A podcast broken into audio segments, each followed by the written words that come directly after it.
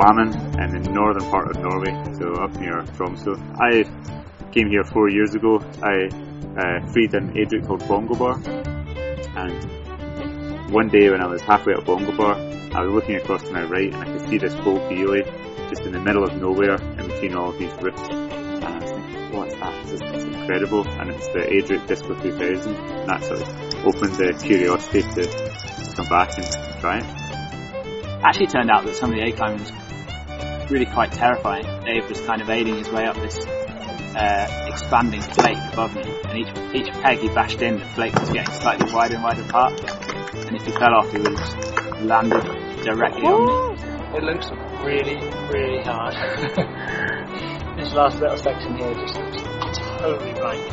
It's going to be a challenge. Oh, it's really hard.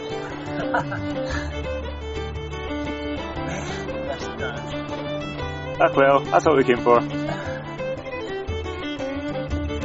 Because we had such bad weather since we've been here, um, on every climbing day that we've, we've had, we've just been really conscious that we need to make as much progress as possible to have any chance of making this happen. Like to open a, a big wall route like this, uh, you have to put in a, a lot of work and, and a lot of time.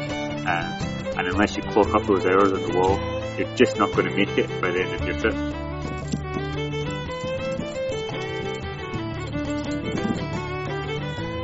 Nice one, Dave.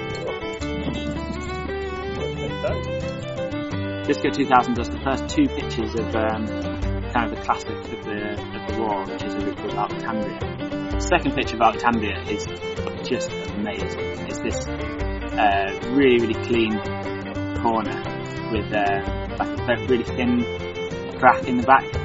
First really hard move is this long kind of slap to a sort of slopey crimp on this kind of uh, flange that, that, comes down. Um, and then you you do a couple more moves to get stood up onto that flange, and then it's just this amazing position. You're sort of standing out there in the middle of nowhere, and you can actually take your hands off, like just about the balance, balance there. Uh, and then from that no hands resting on top of the flange, you get uh, probably the, the crux of the sequence, which is really kind of unique section of climbing. You get this uh, kind of palm thumb press behind you, and like a really thin crimp in the in the in the corner. Put your foot up right next to your hand, like mantle into the palm press, take another uh, really, really thin crimp. And then you've got to do this kind of like slap into this finger lock. After that, the, the climbing's a little bit more straightforward, but it's really quite pumpy to get to the top. There's a lot of sort of thin crimps and a few quite insecure footholds.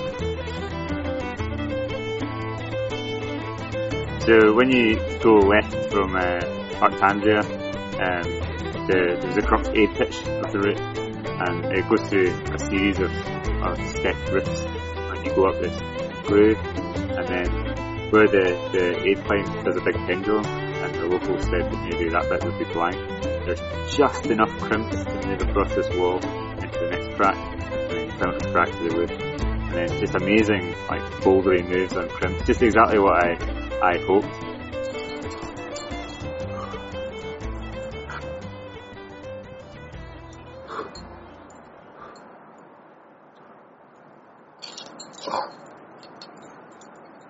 There's also these like two 8mm aid bolts. They are, they look a little bit corroded because Blåmann's right beside the sea, but uh, they're also like you're very like glad to, to have them even for the aid pitch.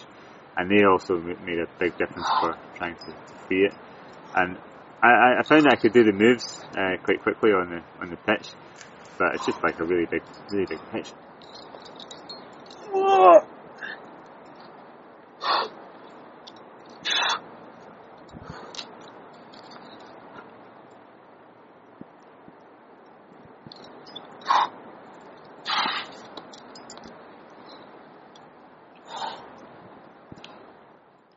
So after the crux pitch, uh, there's this kind of black roof that stretches out above the two bolt belay, and uh, we were a bit worried about it because it just always seemed to be running with water, um, and it was just kind of looked like black and slimy in the back of the scrap. Um, so that was looked like it could be quite a major obstacle to the roof. But the problem is, if it wasn't always black and slimy, it would be the most amazing pitch anywhere. Um, so we kind of felt like we had to climb it, even even if it was wet. Um, and actually, it turned out that because there's the finger locks that you get in the through the roof in the, uh, in the finger crack are just so bomber that you can actually climb it even though even though it's quite wet. And this jug is on the lip It's just perfectly placed. It's just amazing the fact that that's just happened to be there. So you do this, you do this huge slap out, and then it turns out actually the easiest sequence is just to match this jug on the lip and just cut loose. So after the Kalkigummi roof, the angle kind of eases out a bit. You're no longer coming through these huge roofs, but it actually turned out there was a couple of quite tricky pitches above that.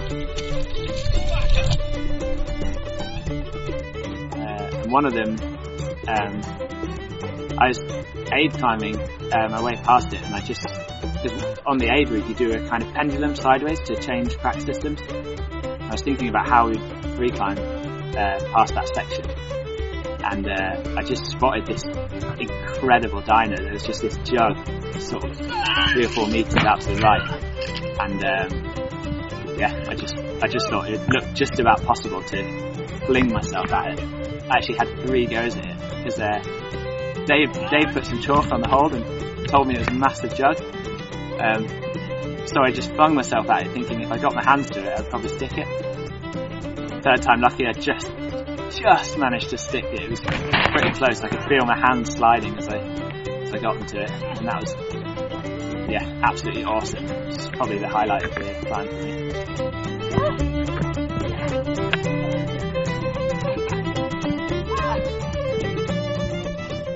Pretty much every pitch after that was just sopping wet, like running with water. The whole time we were climbing, there was this, we could see this storm moving in, um, and that kind of added to the pressure because we were getting higher and higher on this wall.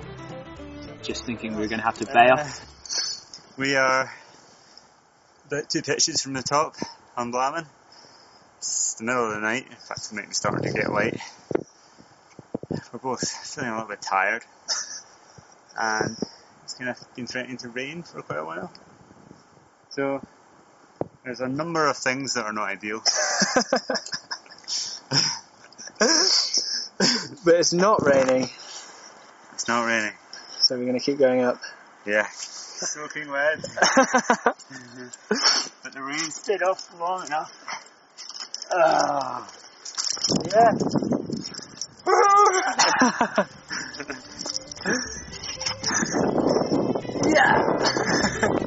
oh, we've been climbing on like on Blåmann all night, and uh, it's been threatening to rain the whole time. And we were getting higher and higher, thinking we were going to have to bail. And we just climbed the last pitch as it started pouring with rain. Unbelievable timing. Just.